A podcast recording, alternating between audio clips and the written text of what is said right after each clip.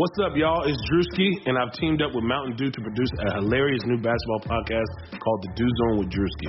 Learn the backstories of your favorite ballers and celebrities like Jamal Murray. Did you have like a favorite team? Was it the Raptors at the time or no? Was the Raptors even started around that time? Come on, bro. I ain't that old, fam. You're talking like I'm 50. Taylor Rooks, A'ja Wilson, and many more. You won't want to miss this. Listen to The Dew Zone with Drewski on Apple Podcasts, Spotify, and wherever you listen to podcasts.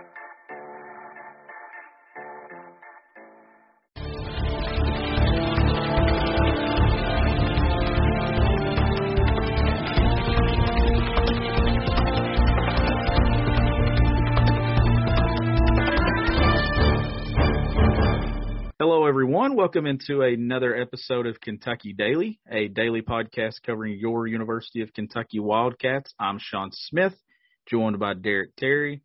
Derek, how are you?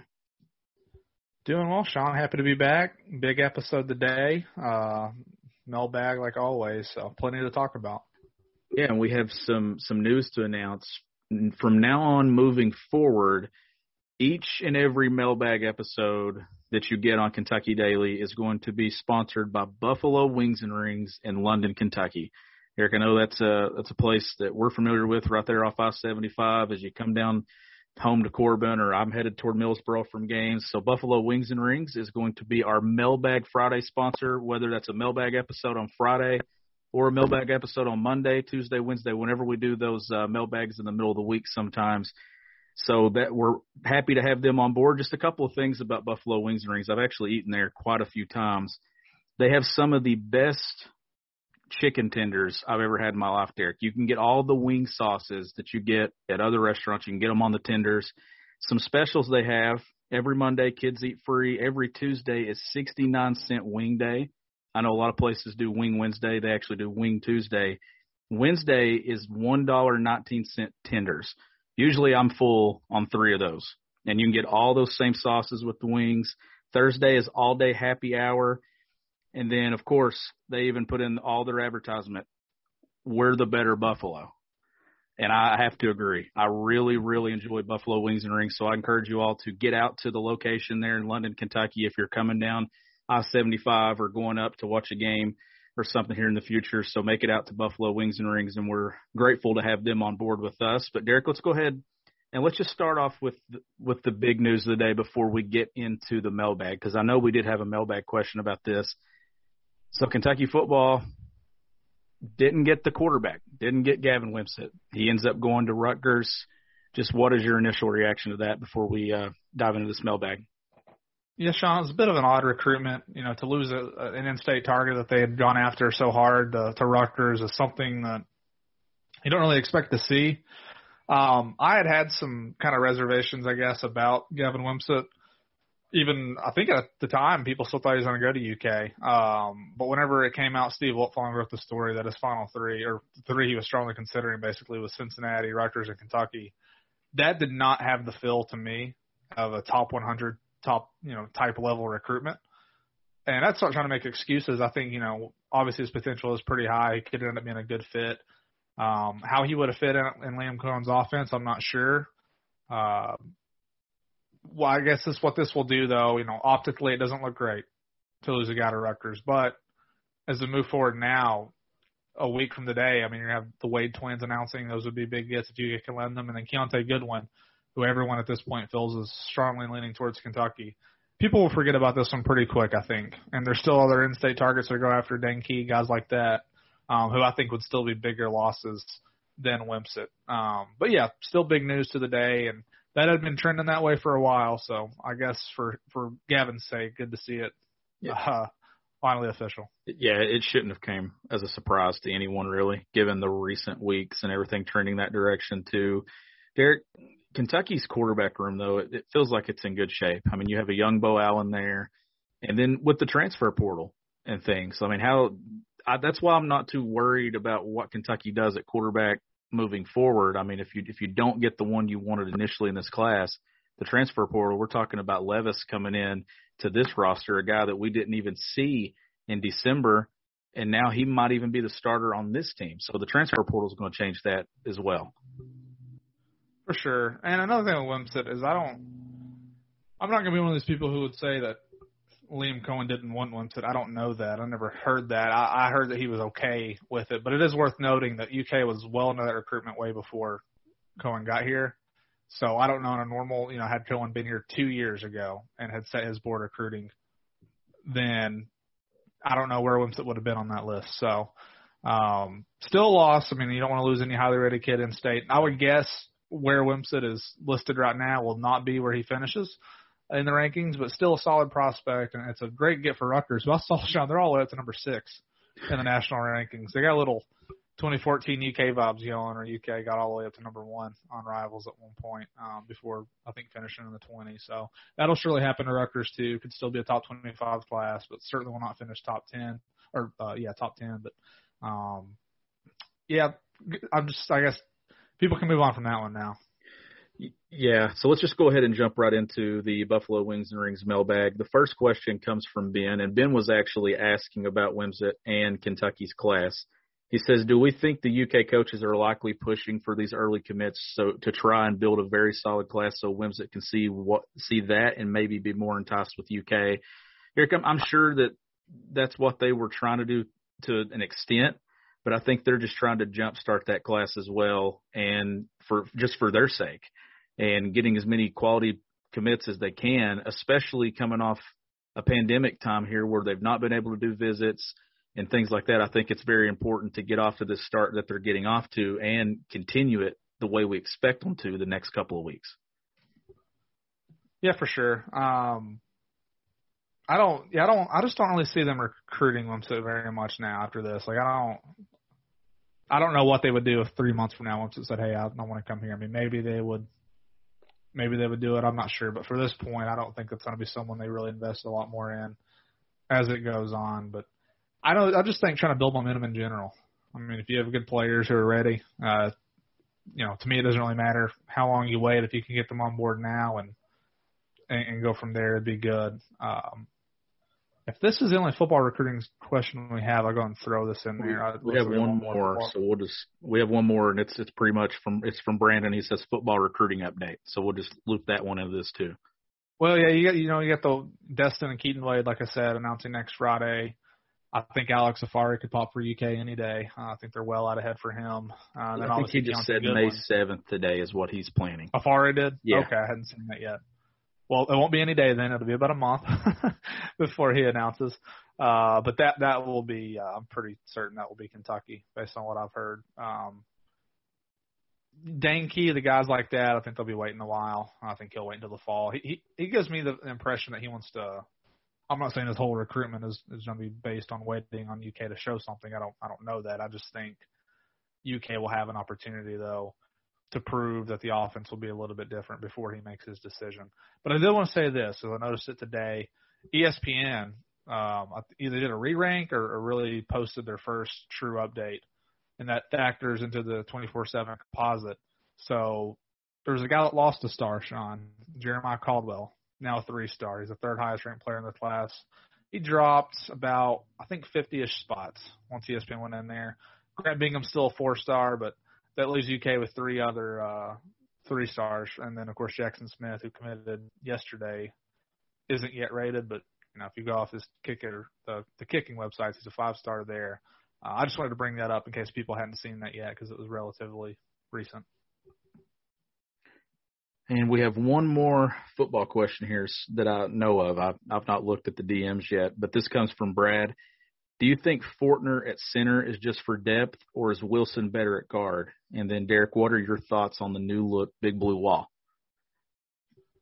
It's a great question, and um, this is one of the areas I'm a little frustrated because, eh, I mean, frustrated. It is what it is. I know the pandemic still ongoing. UK um, is probably doing the best it can to accommodate everything, but in a normal year, you would have a better answer to this. Just think, think about this way, Sean. We have not talked to any position coaches all spring. Normally, that would be a question I would ask Eric Wolford, or, or a reporter would ask Eric Wolford, the offensive line coach. We've not had that chance. I think it's really hard to have any kind of firm answers anywhere outside of knowing Chris Rodriguez will be the bell cow running back. Wan'Dale Robinson and Josh Utley are going to get a ton of ton of catches. Outside of that, I think it's really hard to know anything. But I did find that interesting that Luke Fortner has been featured in so many pictures at center could be a deal where they're trying to build trying to build some uh, depth there. I mean, obviously Luke Fortner's a super smart guy, but the same can be said for Quentin Wilson. I think Quentin's already graduated, or will graduate this spring after like two and a half years. So a lot of bright guys on that line who can handle it all mentally, all the tough, you know, assignments that it takes to to run this offense. But my guess would be it's build depth right now, and you'll still see Quentin Wilson at center. Uh, but Quentin has spent time playing guard prior to this year, so in, in general, I do like this line though. I thought it was really a good thing that Coen came out pretty early and said that Jeremy Flax was kind of the cornerstone at right tackle because that was the only big question mark that I had on this offensive line. And he's a former four-star kid from junior college who I had some high hopes for. So the fact that he's already playing so well, I think, is a really positive development for this offensive line. Yeah, absolutely. And that covers everything that I see from the football side. So let's go ahead and just make the transition to the basketball uh, part of the Buffalo Wings and Rings mailbag here. Derek, this comes from L. Thornberry. Becoming a big fan of the podcast, guys. Answers provided clarity last week I honestly didn't see before. New question. What percent of scoop do you all get that you hold off on before you're able to go public in fear it's not legitimate? What do you For me on for me on basketball, not not much. I, I, I mean, I'll be totally honest. I never hear much from basketball. Maybe some things that filter down to me, but it's certainly not firsthand information. Um, in other sports, I would say I probably get a little more. Um, it's stuff that probably people would find interesting, but it's you know not nothing ever too juicy for the most part. But uh, a percentage, I mean, it's low. I think in general, if you have something, at least in my case, I I usually try to share it if it's not something you know too crazy. Same. It all depends. I know I, I, we throw a lot of stuff at one another in our text conversations that we. Yeah, I, I will say I think Sean hears way more than me on the basketball side of things. Yeah, and and there's just some things that I just I don't feel comfortable saying even if it is true because there's just some things out there that you just don't want to be in. You know you know what I mean when it comes to certain situations, but then there are things that you just kind of want to be make 100% sure on. Like uh, I feel like I've got some solid sources that I know when things are coming out and things like that, like the BJ Boston situation, Derek. You know, I texted you the night before and told you tomorrow he's going to put his name in, but I didn't even put that out myself because I just right. kind of knew what the reaction was going to be the moment I did from fans. It wasn't going to be a very good reaction. so a lot of things like that, I kind of just like, nah, let's just let it go official. Uh, but there are some things that that we hear, Derek, that we just you're like, nah, that just doesn't sound right, and we kind of hold off and don't say anything at all. Yeah. Yeah, I mean, sometimes you got to weigh the I wouldn't say risk per se, but the how much of a scoop is really worth sharing is you know things like that. But that's a good question. I always like talking on a little inside journalism stuff. Yeah, but, and you know, like when it comes to recruiting and things, like some yeah, not. I'm, I'm just not to loaded. schools and lists Yeah. and things like that, like Skyy Clark's list, and who was going to be, you know, added to it. Oh yeah, yeah. like that was that was messy that day. Like remember I, I texted you and I s- I got direct word from somebody that these were the four schools, and then what was it? An hour later, I texted you back and said, okay, that school's been removed and now this one's been added. so yeah, stuff like that, you kind of don't. It's just not concrete enough that you want to just put out there. Uh, but moving on, let's. Carson asked this: How many playoff runs will the Knicks make before Kenny Payne returns to Kentucky as head coach?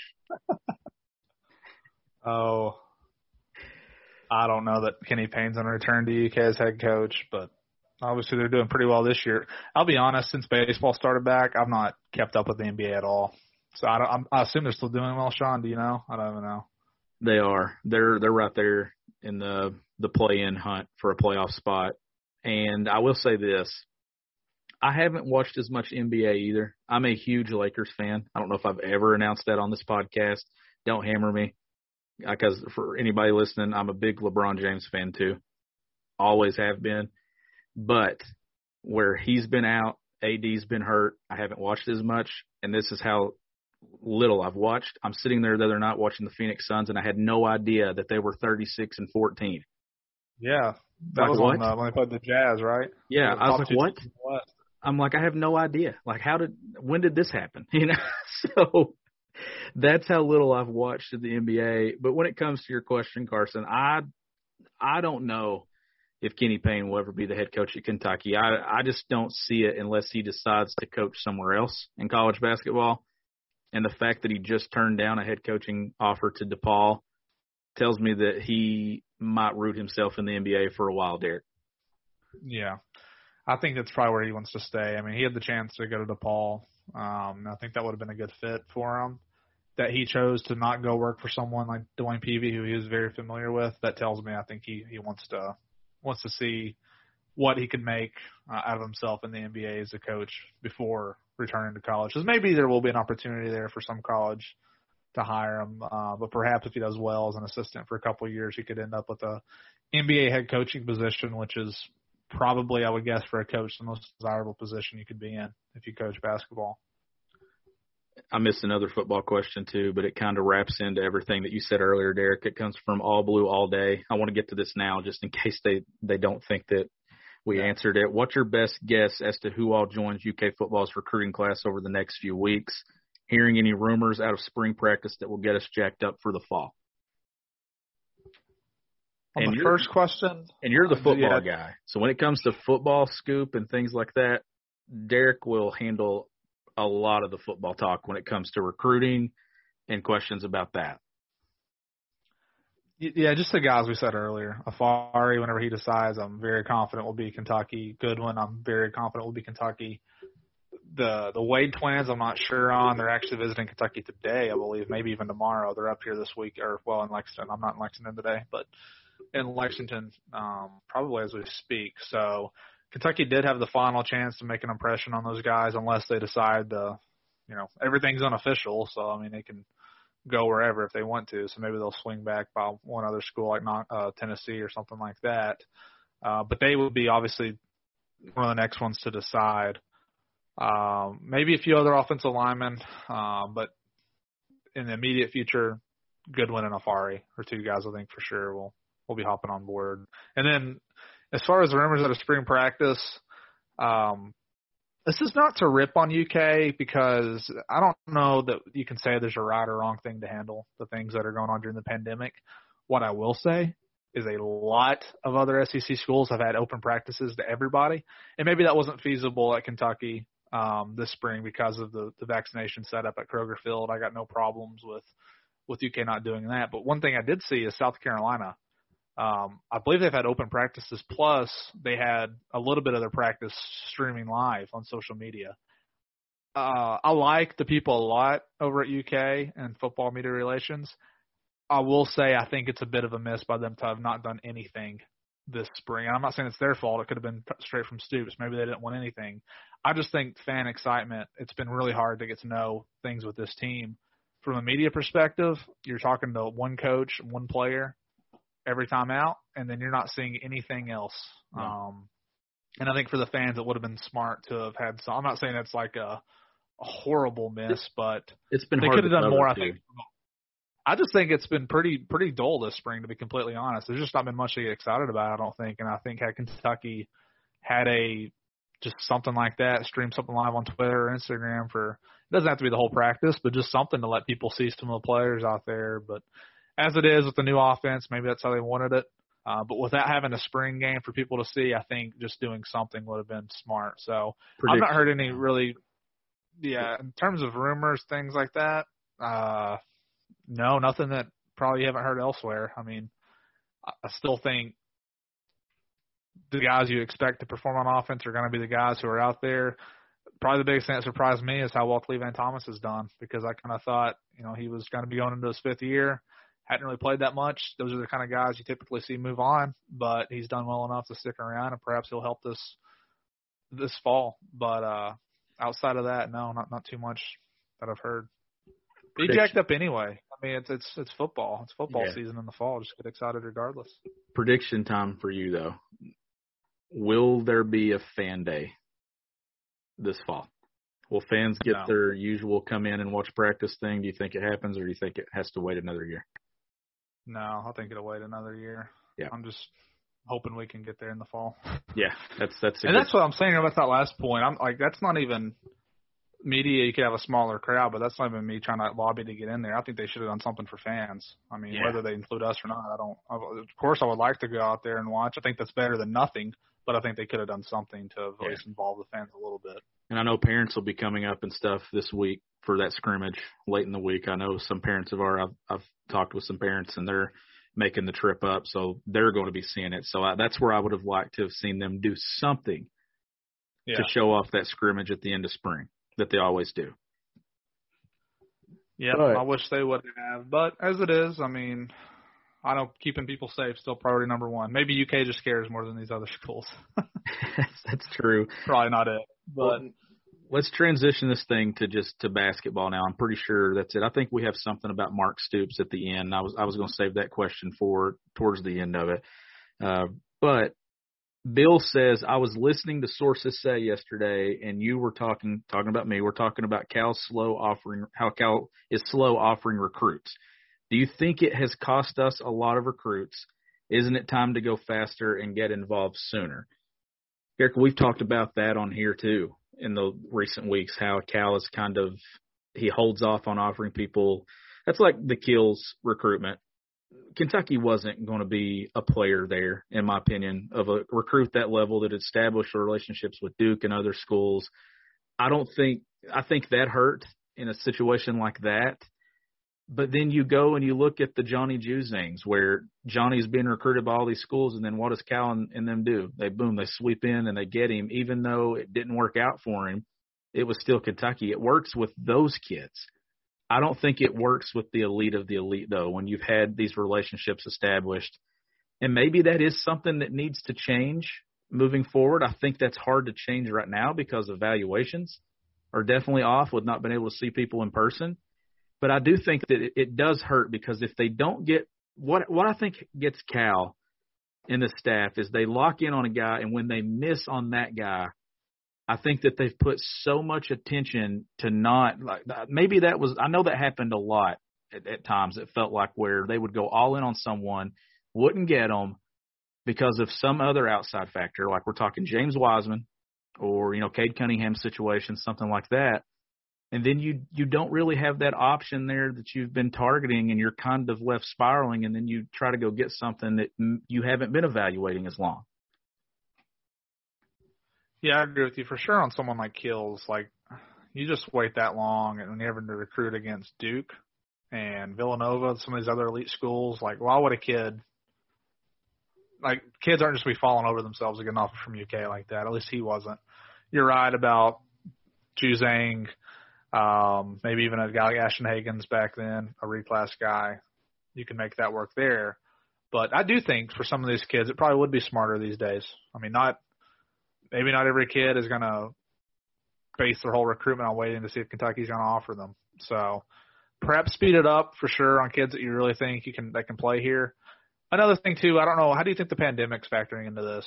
Not being able to see some of these kids in person yet. It has because when you get to that EYBL circuit and you get the early weekend that's usually in in Dallas or Indy in April, I mean that would be happening right now in the next week Yeah. or so, and there would be guys there that you would wouldn't have heard from, and then boom, they just burst onto the scene, and then they have a UK offer within five or six days. But you're not getting that now, and it's it's the younger kids that I think it's getting them with those those guys that are sophomores going into junior summer is where it's getting messy because probably have to think, Derek, there's a lot of guys that they haven't had a, chance to evaluate and look at. Yeah, I'm, I'm thinking even like in 20, which it probably doesn't matter. He's probably going to come here no matter what. But like even in 2023, I don't, I don't think the Wagner kid has officially gotten an offer yet. when he's a normal player in his class and considered to be a heavy UK lean, I don't. Well- maybe he has. Maybe I'm wrong there. It's not been updated on his 24/7 profile if he has been offered. Well, Uh, but again, for him, it won't matter because he's going to come here. Obviously, has an offer, whether it's public or not.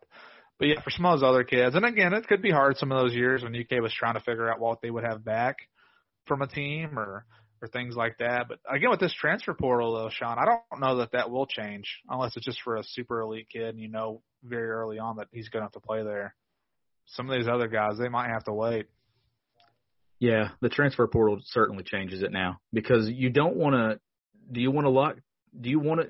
I don't know what I'm trying to say. I guess right now, if you choose to be young now, then that is entirely your choice, in my opinion, because the portal is going to add experience to your roster every offseason if you want it to. So I feel like if Kentucky starts a bunch of freshmen, it kind of will.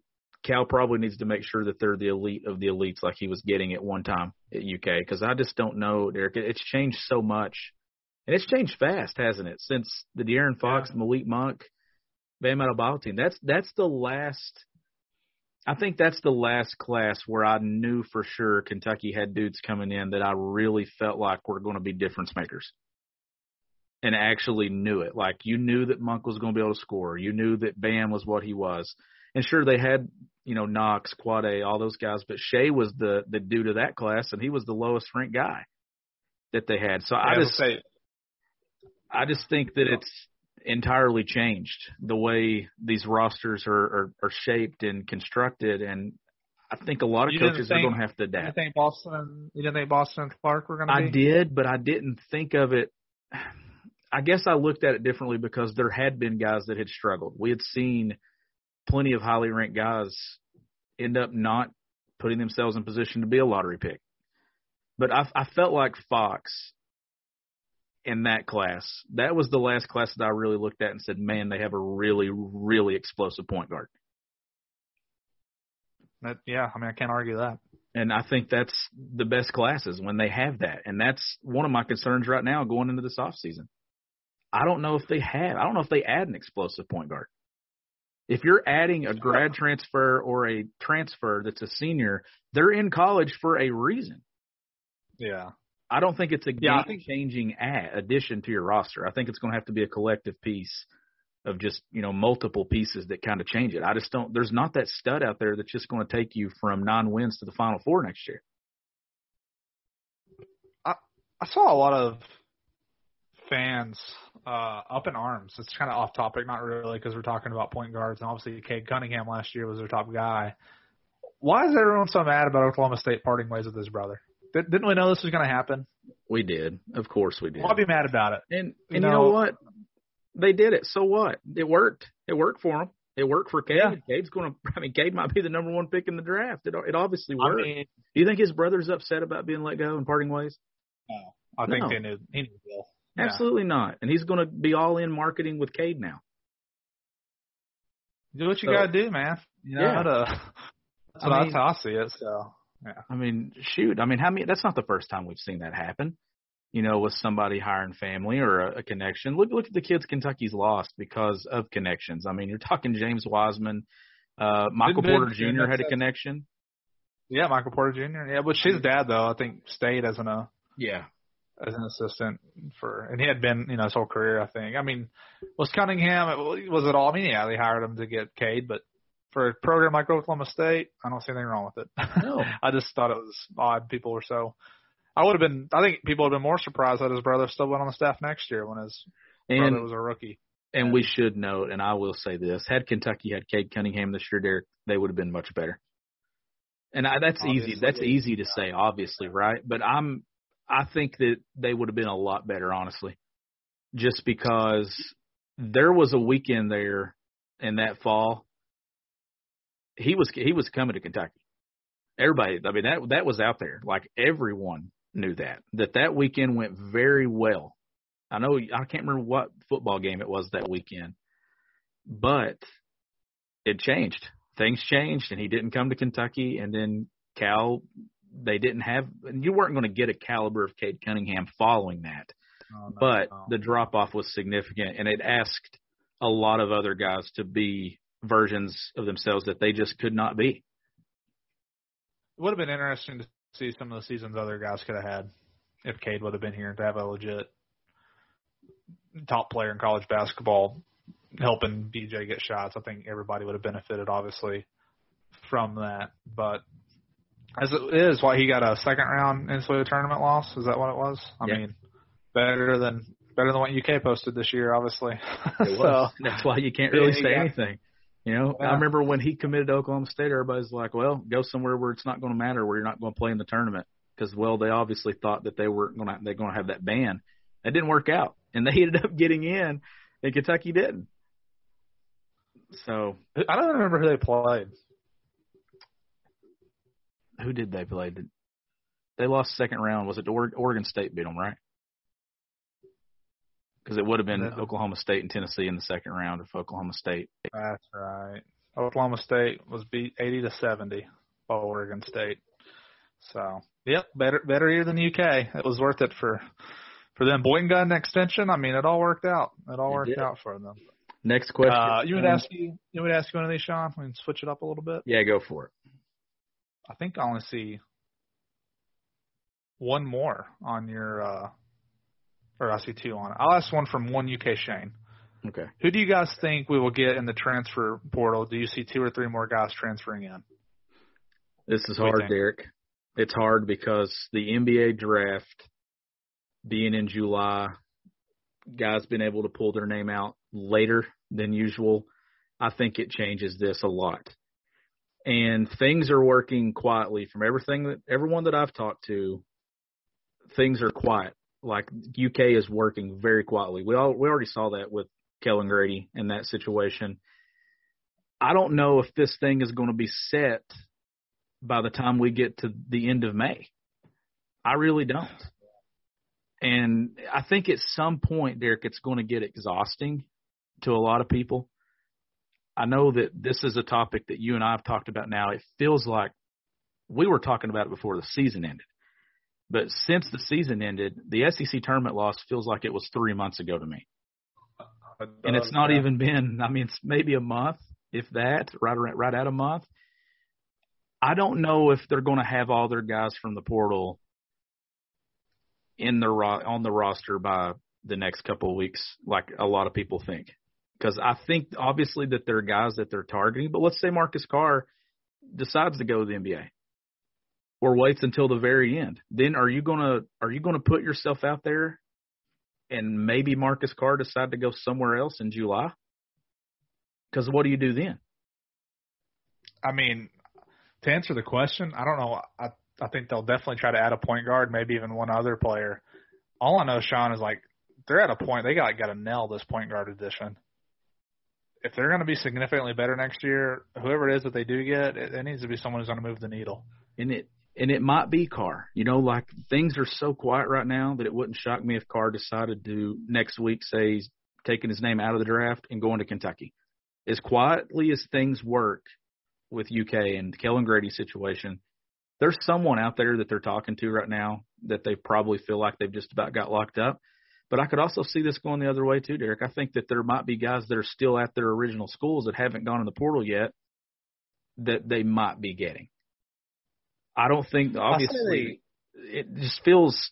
I think Cal will take the best first available option. I think in when it comes to point guard that he thinks will be a significant upgrade. It might not be the guy that he wants, but let's say somebody else goes in the portal and then you still have Marcus Carr sitting there that hasn't, you know, taken his name out of the draft. It might be a situation where Marcus Carr's still in the draft and they take someone else just to be sure that they get someone, but it's somebody they feel confident about. I think they'll have two or three, four guys at point guard that they've keyed in on, and it might just be the first one that bites on it. I think they'll add a point guard, and if Jackson does leave and Keion Brooks for whatever reason doesn't come back, I think they'd add another big at that point. But one more for sure, and I would say potentially two. If Brooks or Jackson if one of those guys come, comes back, I don't see the point in adding another big. I guess they could do it. I just, I think if you're to do that though, it's run somebody else off. So I'm, I'm going to say one for sure. Depending on what else happens with the roster, maybe two. And, and someone else, and I'm just going to keep coming back to it. Someone else is leaving. I just, I honestly feel like someone else is going to leave. Just, yeah, I'm, I'm probably with you there. I, I mean, I I talked to some people yesterday, and I know there's some concern there from some people, Derek. I won't get into specifics on who because source didn't want me to share. They they asked me not to share the specifics of it, but I talked to you about it yesterday. There are some guys that are kind of looking at this transfer thing, thinking, "Am I going to be recruited over?" And I think it's a yeah. fair question, right? When you see a logjam, there's already a logjam there when it comes to forwards. Do you want to come back and run the risk of two or three guys battling the same spot as you. And I don't think it comes down to kids running from a challenge. I just think it comes down to is there a better opportunity for someone somewhere else? That'll be a, a challenge that coaching staffs have every year, trying to upgrade your team without possibly scaring off guys right on your roster. I think it the player movement is good. I'm, I'm for the one-time transfer. Uh, I think I think players deserve that, honestly. Uh, but I could see this becoming a very, very exhausting process for college coaches. Yeah. And uh, I mean, everybody's having to learn how to navigate right now and figure it out. But I'm with you. I think it's a it's a tough balance. I mean, if you're Cal though and you just went nine and sixteen, you're probably thinking there's no one on this roster who's you know. You just, I think he, in his mind he's gonna do whatever it, whatever it takes to to get the team better for next year. Uh, but that does come with some probably really tight roping some situations. So whoever is very good at that, managing all that, I think will be the coaches that, that end up having the best rosters moving forward. I am interested in seeing though if, if this if this peak and spike in the portal is just where this one time transfer rule is just now becoming a thing. That maybe Yeah. these numbers it's going to be a high number every offseason in my opinion. But I don't know this might be the peak that it gets to this off season with it being a first time thing.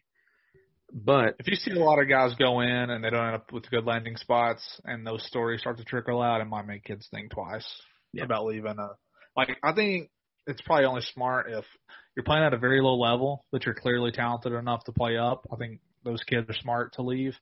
If you're in a situation that's you know maybe you don't absolutely love it, but it's not horrible.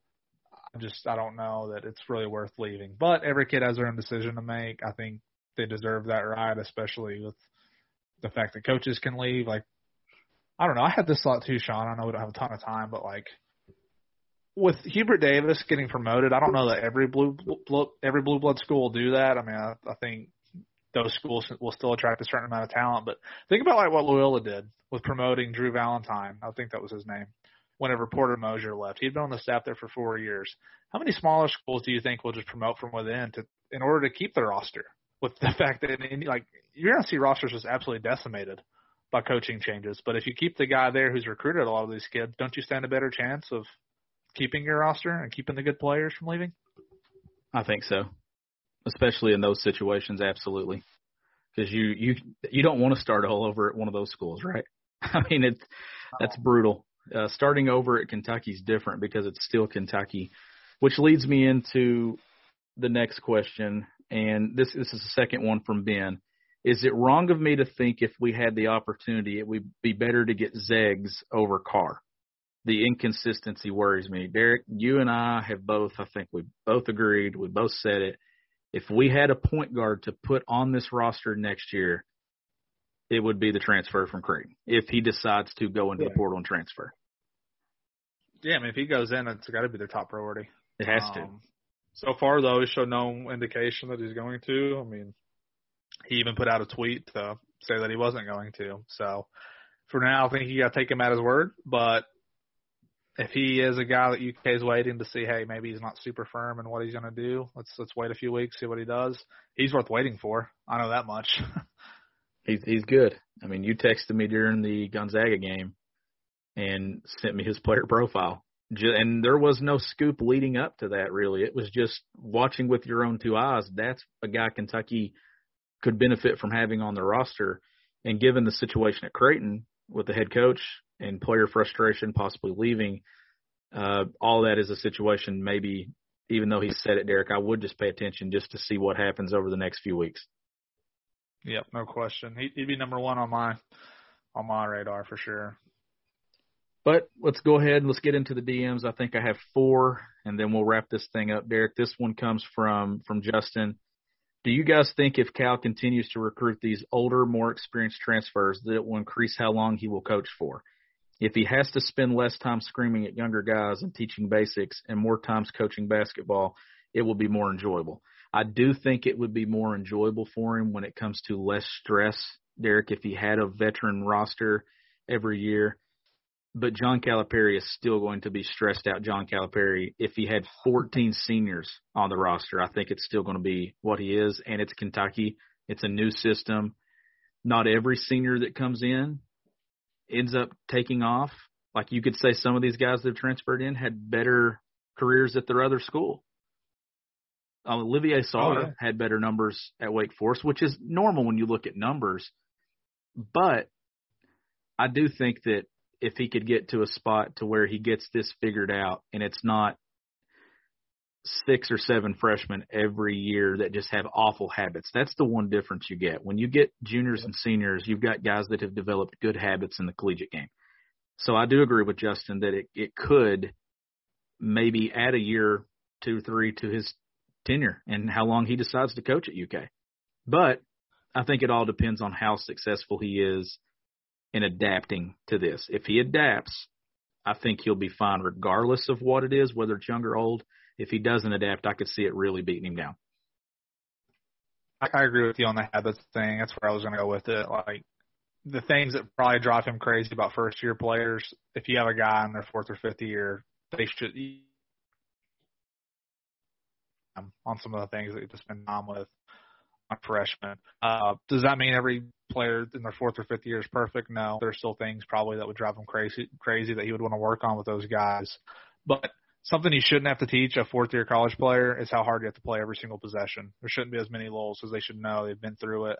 Those are things that I think with a freshman team you might have more talent with that, but you also have those things that he really has to focus on. That could be part of the reason why it takes so long for UK to kind of click in a normal year. Um, but yeah, I think you pretty much summed up my thoughts on that. Good job answering that. I appreciate it. and the next mailbag question uh, from the DMs is from Colt. How important do you think Mint's return is to this team in any aspect besides experience or distribution? Now, obviously, Davion Mintz has not announced anything yet. Uh, his stats are comparable or worse when compared to Boston, except assist. He routinely got handled on defense. His side speed combo doesn't seem to separate him.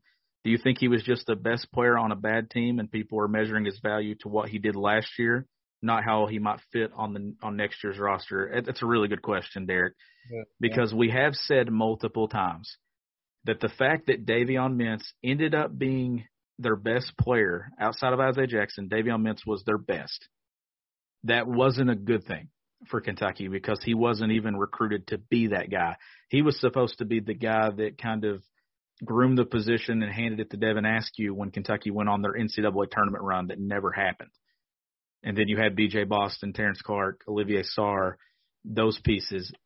But he's another guy that I look at, Derek, that if you put more efficient players around him, what impact does he do? If you put some, you know, a, a better, like a Kellan Grady, who's going to be more efficient from the perimeter and scoring, you get a, a point guard that can then allow Mintz to kind of do whatever makes him best if he does come back. Um, I look at the reason that I would value him on a roster is because John Calipari has, has said it that he would have any like he told it in like and his family said to Kyle Tucker in the athletic story that he could be on what the next ten Kentucky teams if he wanted to. There'd be a spot for Yeah. him. I just think that there's value in having that guy. I loved his fire. I loved his ability to hit the big shot late in games and his lack of fear to take those big shots. I'm, I mean, I'm with you, dude. On like, do you want Davion Mintz to be your best player at Kentucky? No, you don't. But is there a spot for someone who can shoot the way he can, who defends the way he can, who has the experience at Kentucky? Absolutely. there's a spot. I mean, there's somewhere on this team for him. Matter of fact, I think if he came back, he'd be a starter next year. I really do. I don't know if he's going to come back, um, but even if he wasn't a starter, if he's you know your first guy off the bench, that's really solid. I, he would be a guy I mean, he'd be a focal point to me to at this point to want to bring back. So whether or not he will come back, I don't know. It's I don't know if it's the longer it goes on, if it's good or bad. Honestly, I'm, I'm not even sure what to think about the whole situation at this point. It's been a month since the season ended. I'm sure he wants to hear from feedback as well with his professional aspirations. So perhaps he's taking more time, but if he wants to come back, I don't see any scenario where UK says no thanks. We're gonna go a different direction. Let's see four more questions here. I forgot people had submitted them uh, all the way back on Monday, Derek. So this one comes from Wyatt. Question for your next mailbag. I heard Matt Jones talking about buzz around Marcus Carr in Kentucky. What have y'all heard from all that, and if Kentucky has le- a legitimate chance at getting him? Derek, we, we kind of already touched on this that it, it's it's just messy with the NBA and him being in the draft. Is he going to play college basketball? Is he going to move on to the NBA? I, I do think that Kentucky is connected to Carr, obviously, and if Matt is hearing that uh, from someone, what he said earlier this week, you know, Matt has his sources. I haven't heard that directly, which maybe means that I don't have the same source as Matt. But as quietly as Kentucky's working, I don't really think anyone knows what UK's doing.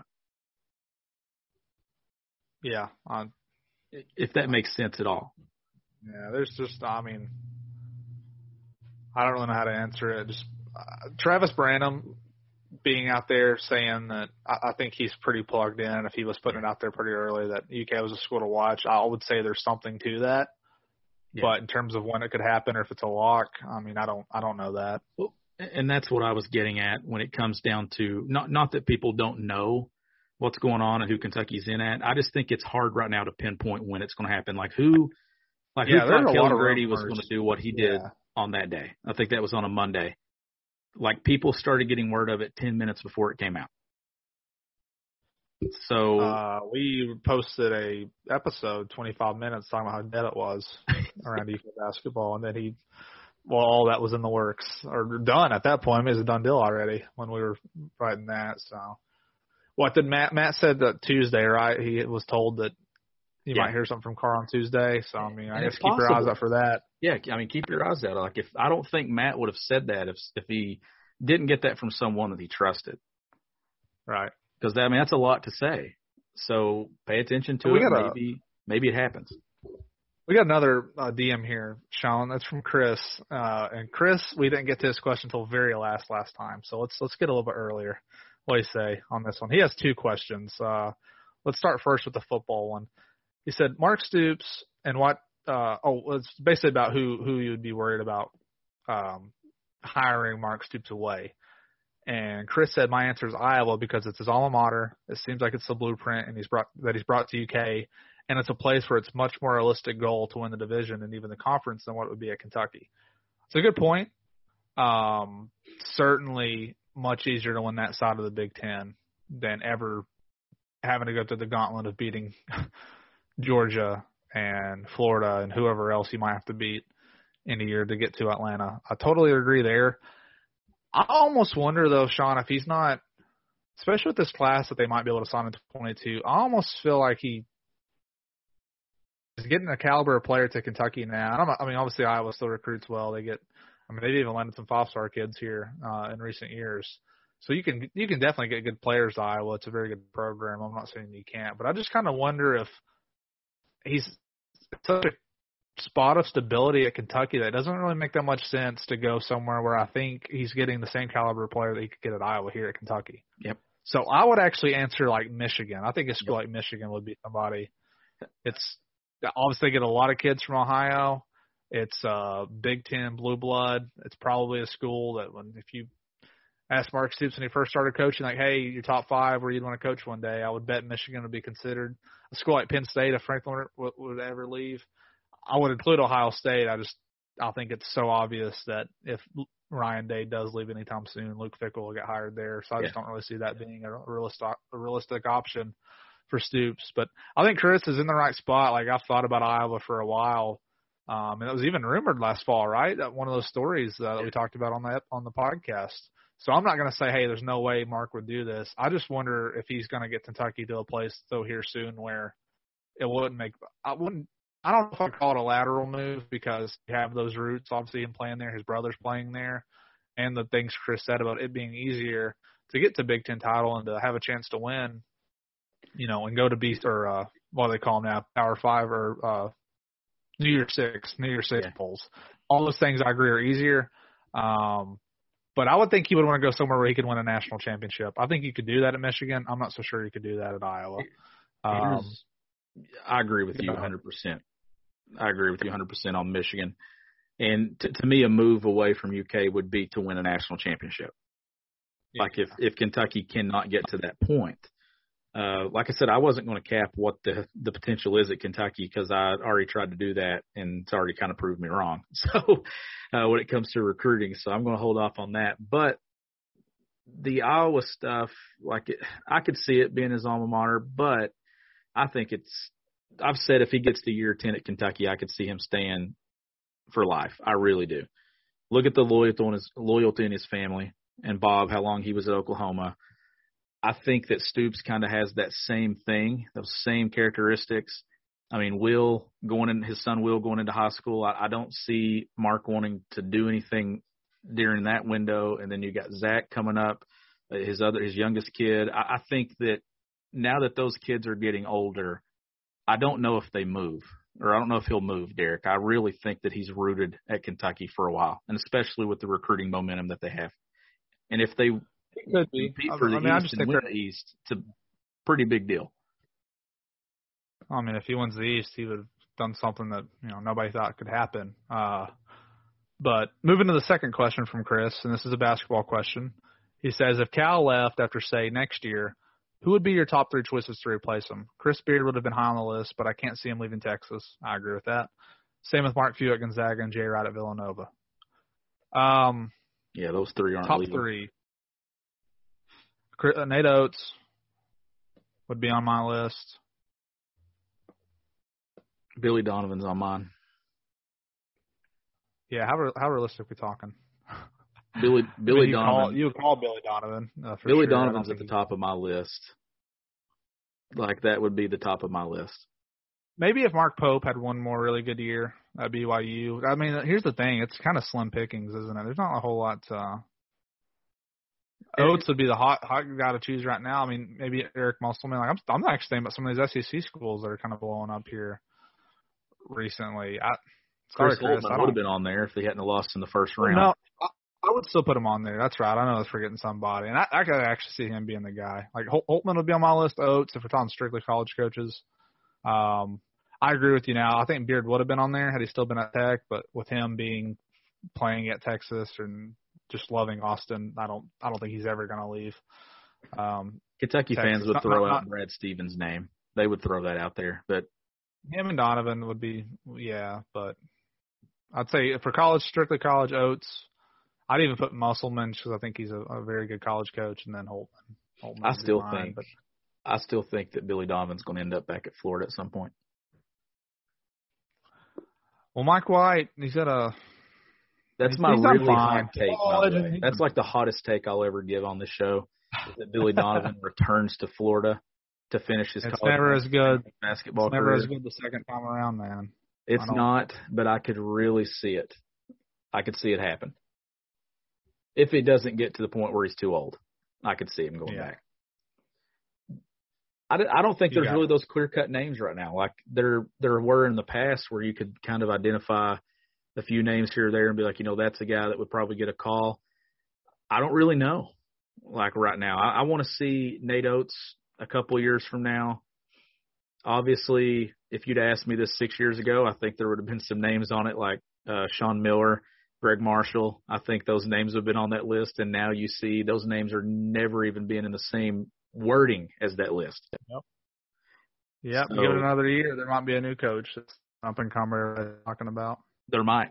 So that's uh, that's what I would say. Um, it's hard to really say, but Billy Donovan would always be the top of my list. He he was at the top of my my list and wish list when Tubby left, when Billy Gillispie left. I mean, certainly that's been over a decade ago, so times have changed. But I think it would be interesting. I think you would hear Billy Donovan's name thrown out if Cal were to leave in the next two to three years. But doesn't mean it would happen. Yeah, I'm with you there. You got any Um, more DMs? Yeah, got a couple more here. This one comes from Casey. I still worry about the three spot. I want Grady or Allen there at all times, but I still think the four spot is way too crowded and Cal is going to be forced to play Keion or Toppin on the wing so they get minutes. Eric, that is Casey's pretty much been in our text, hasn't he? that is it's a conversation you and I have had. I've talked to you about on the phone. I've talked to you about on this podcast.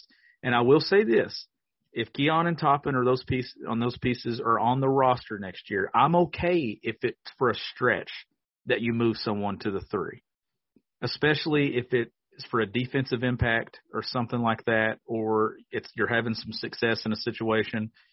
But the majority of the of the minutes in the game, I want to see them have a legitimate three point threat at the two three spots. So I think. I think Casey's spot on with it though. Like if this roster does have Keion and Toppin on it, Bryce Hopkins, I don't know what they're going to do, and I do feel like it could handcuff Cal possibly to having to play them at the three. The reason Trey Lyles played the three that year in 2015 is because they had to play Willie and, and Towns together. Trey Lyles would have been a perfect four man if he had come back to Kentucky for his sophomore year, and I think he would have been even better. But this is why I still think someone's leaving. Is for this question right here. I just think that there's a logjam there when it comes to the guys that they have that could play three four. Yeah, I agree. I I think Allen have to get a whole lot better. And I, again, I like I, I just still like Allen coming off the bench this year. I like his role being spot up shooter. Anything else he's developed in the offseason offensively, I think is good.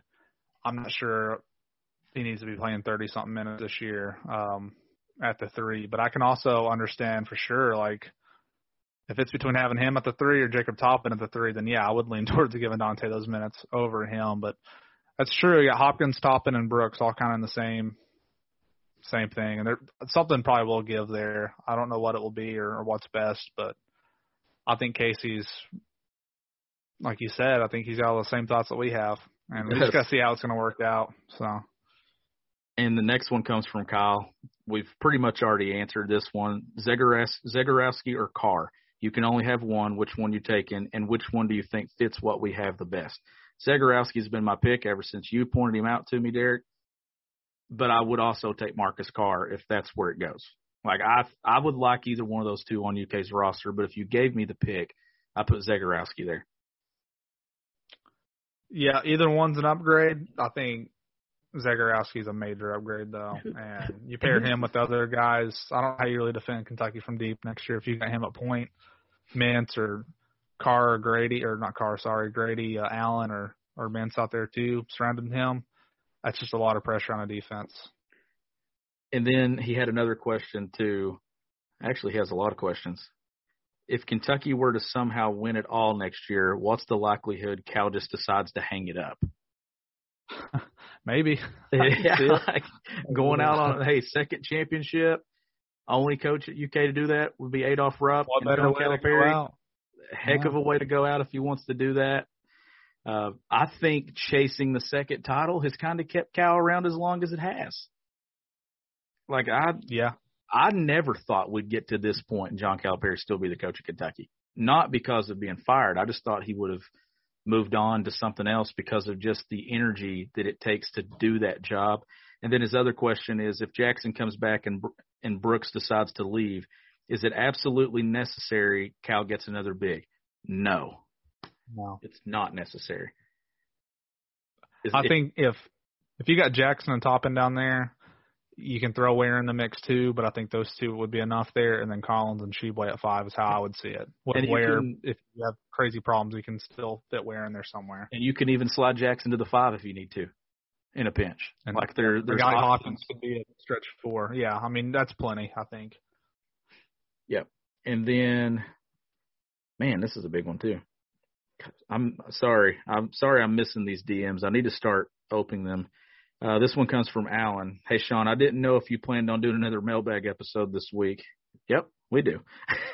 if so, I was just wanting to submit this question. What are the rumblings for the following transfer guards? Marcus Carr, put he put in quotes, Kyle Tucker tweeted he's headed, he's hearing that he's staying in the draft. Uh, Xavier Pinson, Xavier Johnson, also, anything behind the scenes about Zegarowski, deleted tweet, or McKinley Wright? He referenced Kyle Tucker's tweet. Uh, what do you think about it, Derek? Well, McKinley Wright was someone that I had I follow a guy. If we were in college at the same time, and he's a Colorado rider for Rivals, and I'd kind of been keeping up with McKinley Wright, and I did think he was someone eventually like if he did stay in college and use an extra year, then he was certainly good enough to play at Kentucky he was interesting to me. I haven't done a ton of digging into him. I just know he was one of the top point guards in the country. Um, but yeah, still Zegarowski for sure over any other option.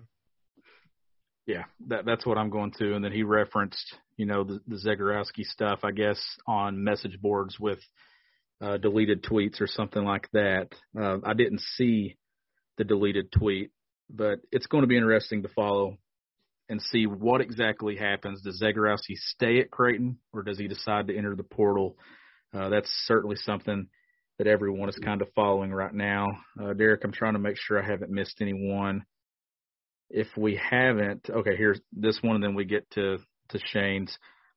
Do you think Devin Askew got pushed out, or was it his decision? I don't. Uh, I don't want to say he got pushed out like directly. I think that there would have been a spot for him, Derek, if he wanted.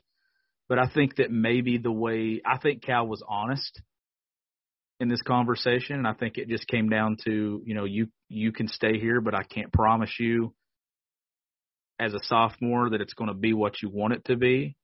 And I think then when you hear things like that, I think Devin probably looked at the situation and thought it was best for him and for Kentucky. That's just my Exactly. take on it. yeah, I was. I mean, I don't want to say Kentucky pushed a kid out without knowing that 100 percent for sure. I think it's much more likely what you said. I think I think Devin just evaluated what was going on and realized that he might be better off somewhere else. That's just where I stand on it. And then the last question, of course, comes from our buddy Shane.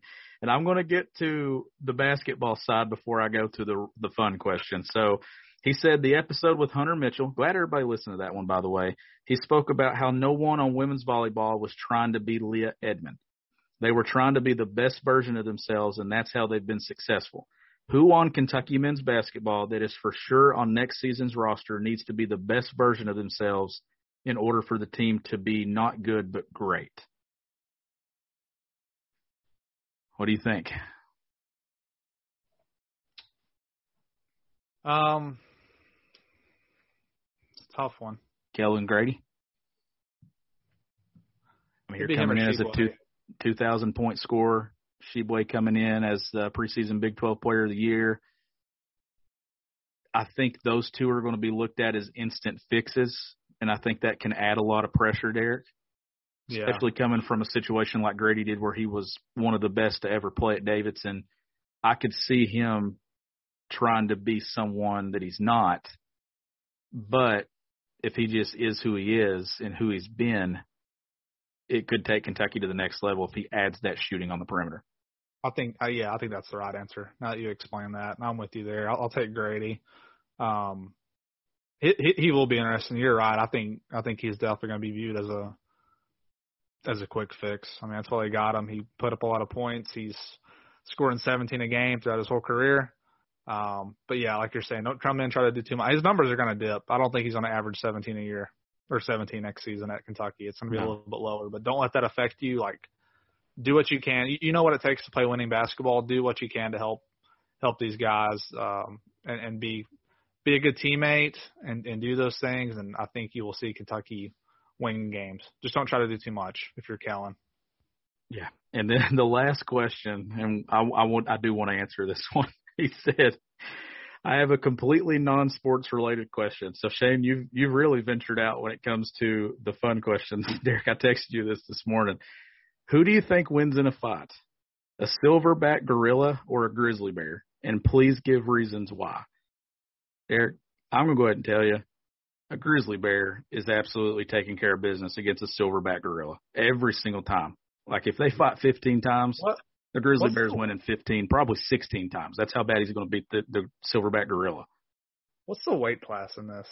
Are these heavy? Like, are these things been weighed the same? I don't think so. What's a full grown? A silverback gorilla weighs. Uh, a healthy, mature male silverback will push 300 to 400 pounds. So a grizzly bear weighs, on the other hand, sev- up to 700 pounds. I'm I'm taking the grizzly bear for sure. Yeah, It's not even a fair fight. I No. mean, not in terms of weight. it's not. A large female, a large female grizzly bear come up to 800 pounds, Sean, and they probably run fast too. I've never been chased by a grizzly bear. I bet they run fast. 35 miles per hour. Oh, sorry, I said a female weigh 800. The males are heavier and can weigh up to 1700 pounds. My God. But oh, this is all over the place. I don't, I don't know if this is going off Google. I don't know if this is even accurate, but I'm still, I'm still taking going a grizzly bear. I mean, every time I'm picking a grizzly bear. So, you all listening to Kentucky Daily, DM us, let us know. Grizzly bear, silverback gorilla. I really want to know your thoughts on this, and then we will on the next episode, Derek. We'll list our top ten coaches. I know you probably didn't have as much time to get your list together. Some people sent them in, so we'll get to that on the next episode. Yeah, I had a few sent in, and uh I scanned it, and yeah, this is gonna be. I'll, I'll yeah, let's let's do that next episode. We can read a few of these that got sent in to us, and we can discuss, and uh that'll be solid. Appreciate everybody doing that. I had several people reach out. I'm sure you did too. I did. And then before we wrap this thing up, I do want to thank uh, Buffalo Wings and Rings in London, Kentucky for being the Mailbag Friday sponsor of Kentucky Daily and then all mailbags moving forward uh, over the next 30 to 31 days. Eric, I know we're excited about that. Wings and Rings is a place that I highly recommend you to get to. It is so conveniently located right there off of I 75. Depending on which way you're going, if you're coming from Lexington, I think it's the first London, that maybe the second or first or second, whichever. You'll see it right First, there. yeah. The first one, right there on the right. The parking lot is always full. Delicious food. Some of the best salads that you'll ever have as well. I know Keeley loves their salads there. I love the wings, the tenders, all the the menu options. They got TVs wrapped around the entire building. You can watch the Reds. You can watch the Braves. It doesn't matter what is going on sports related. You can find it at Buffalo Wings and Rings in London, Kentucky. As always, this episode is powered by Blue Wire Pods. It's also powered by the Butcher's Pub.